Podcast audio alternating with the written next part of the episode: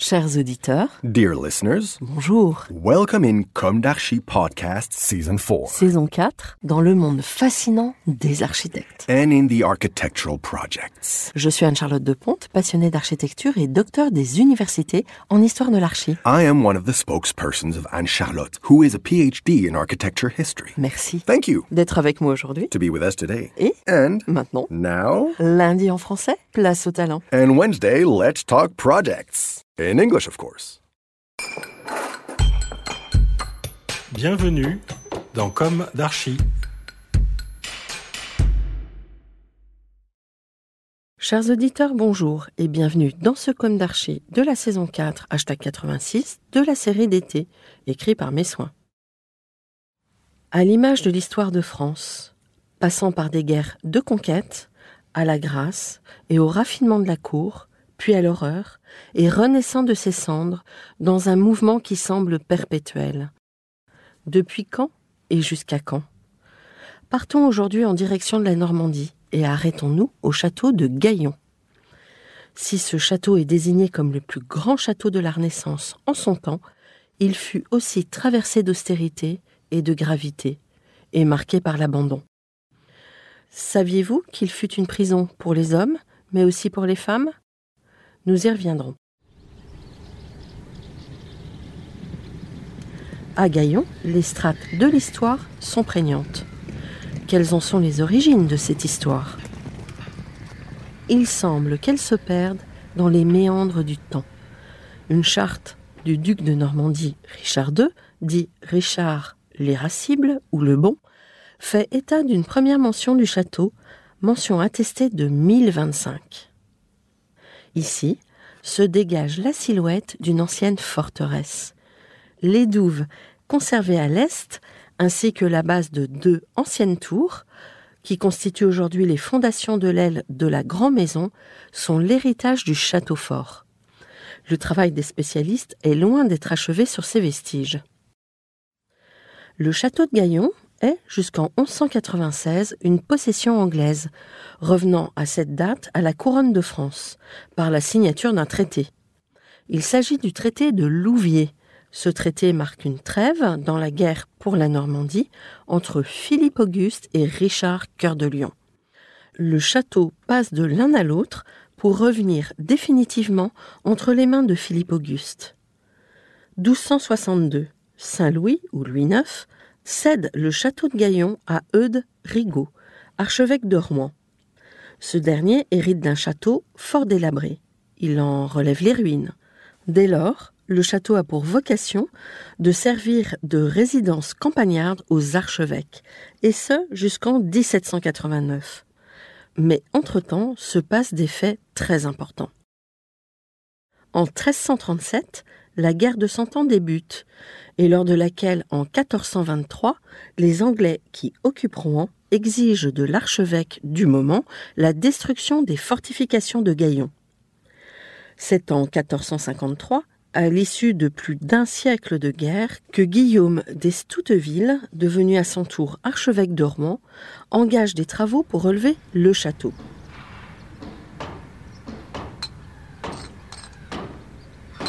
Le pavillon d'entrée et l'escalier dit tour d'Estouteville nous sont parvenus. Une seconde fois, il va renaître des conflits des hommes. Entrons maintenant et pleinement dans l'ère de la Renaissance, car le château de Gaillon montre à quel point l'architecture de la Renaissance se glisse dans les structures médiévales et s'exprime à l'aide d'une foule de détails. À la Renaissance, le cardinal d'Amboise, proche de Louis douze et devenu archevêque de Rouen, entreprend la transformation de la composition fortifiée médiévale originelle de Gaillon. Il engage des sommes colossales. mille huit cents ouvriers seront engagés, sur pas moins de dix ans de travaux.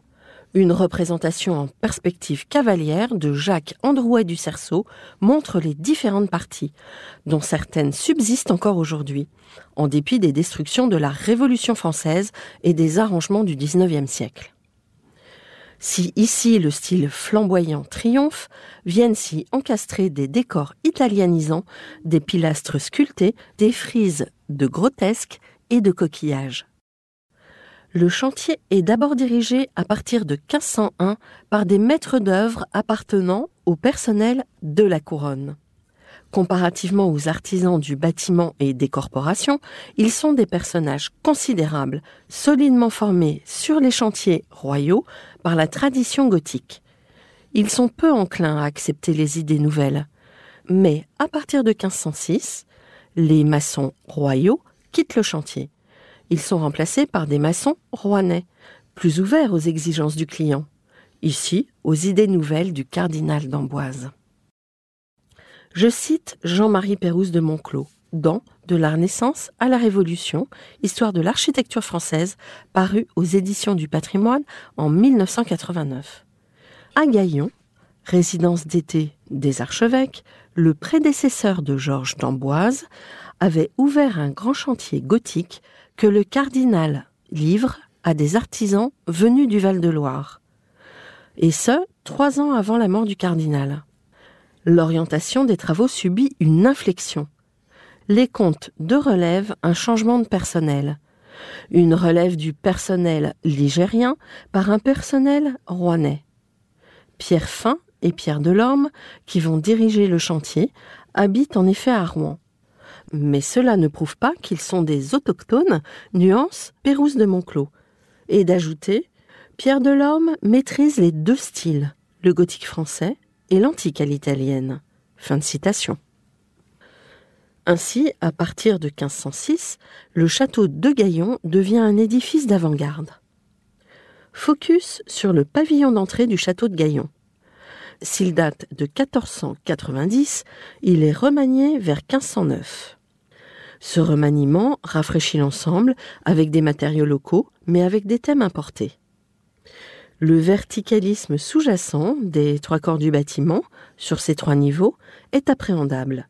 Néanmoins, la façade apparaît découpée horizontalement par trois cordons de moulures, des corniches ornées d'acanthes, de denticules et d'oves.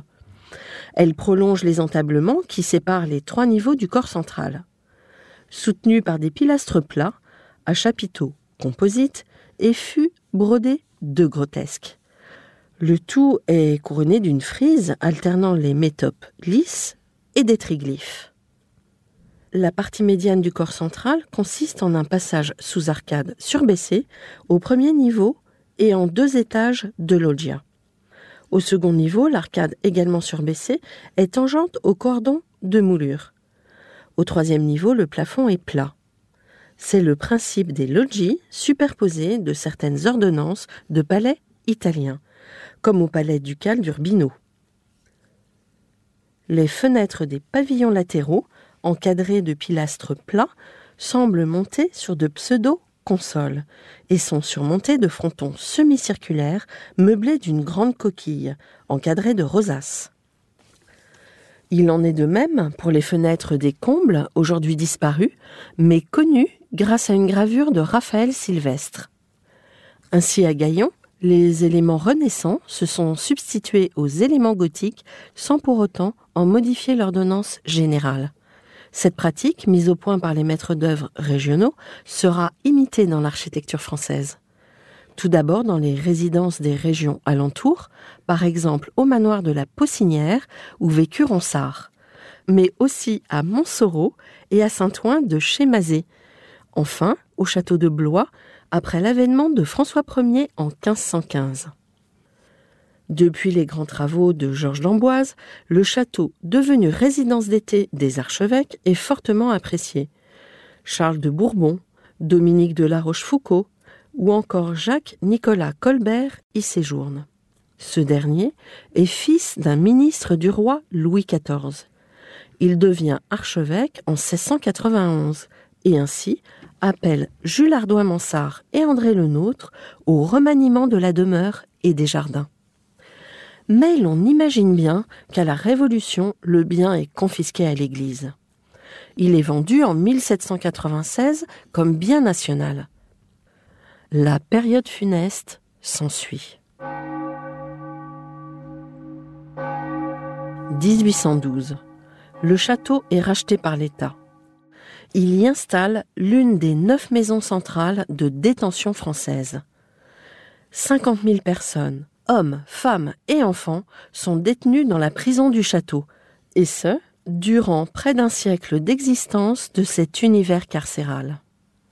Car au fil des ans, un véritable complexe est mis en place.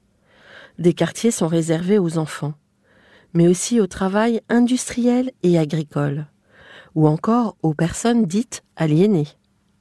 Connaissez-vous la nature des peines qui y étaient purgées ? En voici quelques exemples, laissés à l'appréciation de chacun. Violence sur la concierge, vingt-deux ans de prison. Coup de balai sur sa mère, huit ans. Vol d'un mouchoir, six ans et présentation publique au carcan, c'est-à-dire attaché à un collier de fer fixé à un poteau en place publique. Vol de graines dans un champ, sept ans et présentation publique au carcan. Vol de bijoux, perpétuité. Par contre, l'attentat aux mœurs n'était puni que de deux ans. La prison de Gaillon ferme en mille neuf cent un. Une caserne l'occupe dès mille neuf cent deux, et ce, jusqu'à la fin de la Première Guerre mondiale. En mille neuf cent trente-neuf, le château héberge quatre cents personnes fuyant la guerre d'Espagne et retrouve rapidement une fonction carcérale au moment de la Seconde Guerre mondiale. L'armée allemande y installe un stalag, c'est-à-dire un camp de prisonniers de guerre pour non-officiers. En mille neuf cent quarante et un, ce camp serait mis à la disposition du gouvernement de Vichy. À la fin de la guerre, ce sont les collaborateurs que l'on enferma à Gaillon. En mille neuf cent soixante-douze, l'État se réinvestit dans le château. Il tente aujourd'hui d'en bâtir la résilience. Je cite : « Rendre le château de Gaillon à l'usage de la société », un projet de cette envergure, dans le temps et l'espace, doit se construire en tenant compte des enjeux majeurs qui traversent le monde aujourd'hui et conditionnent son avenir. Aussi fortement qu'à la Renaissance, qui a façonné Gaillon au seizième siècle, le monde est entré dans une phase de mutation profonde, plus générale et inéluctable de jour en jour. Des changements systémiques apparaissent à tous les niveaux, environnementaux, économiques, énergétiques, alimentaires, sociaux. Ces changements généraux, mondialisés, progressifs ou en rupture brutale, forment aujourd'hui le contexte du projet du château de Gaillon. Fin de citation. Voulez-vous y participer ? Une cagnotte est ouverte, accessible sur le site du château, château de gaillon point f r, et celui de la Fondation du patrimoine. À moins que le marasme dans lequel nous pataugeons nous embourbe encore plus profondément et pour des années. Ce serait terrible, car ce que nous apprend Gaillon, et plus largement l'histoire, c'est que les batailles de pouvoir qui assurent de longues années noires pour tous, qui infligent des souffrances à n'en plus finir, aboutissent sur des équilibres éloignés des desseins des belliqueux. L'homme a besoin de joie, et non d'injonction et de terreur. Pour ma part, il me semble que l'avenir appartient à ceux qui trouvent du sens à leur parcours, ceux qui cultivent leur jardin. L'architecture reste une voie de passionnés. Justement, chers auditeurs, rendez-vous pour notre dernier numéro de l'été, dès la semaine prochaine, sur un sujet plus léger. Un château quasi intact, comme en suspens, et en ouverture de l'époque classique. D'ici là, prenez soin de vous. Au revoir.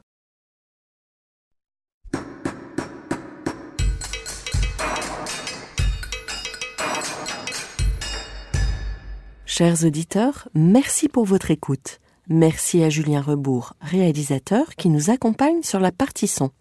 N'oubliez pas de retrouver nos sujets en avant-première sur Instagram à l'adresse arobase comme d'archipodcast. Si vous aimez ce podcast, favorisez sa diffusion en lui donnant cinq étoiles sur Apple Podcast, plus un petit commentaire, ou sur votre plateforme de podcast favorite. Et surtout, abonnez-vous pour écouter tous nos épisodes gratuitement. À bientôt, et d'ici là, prenez soin de vous.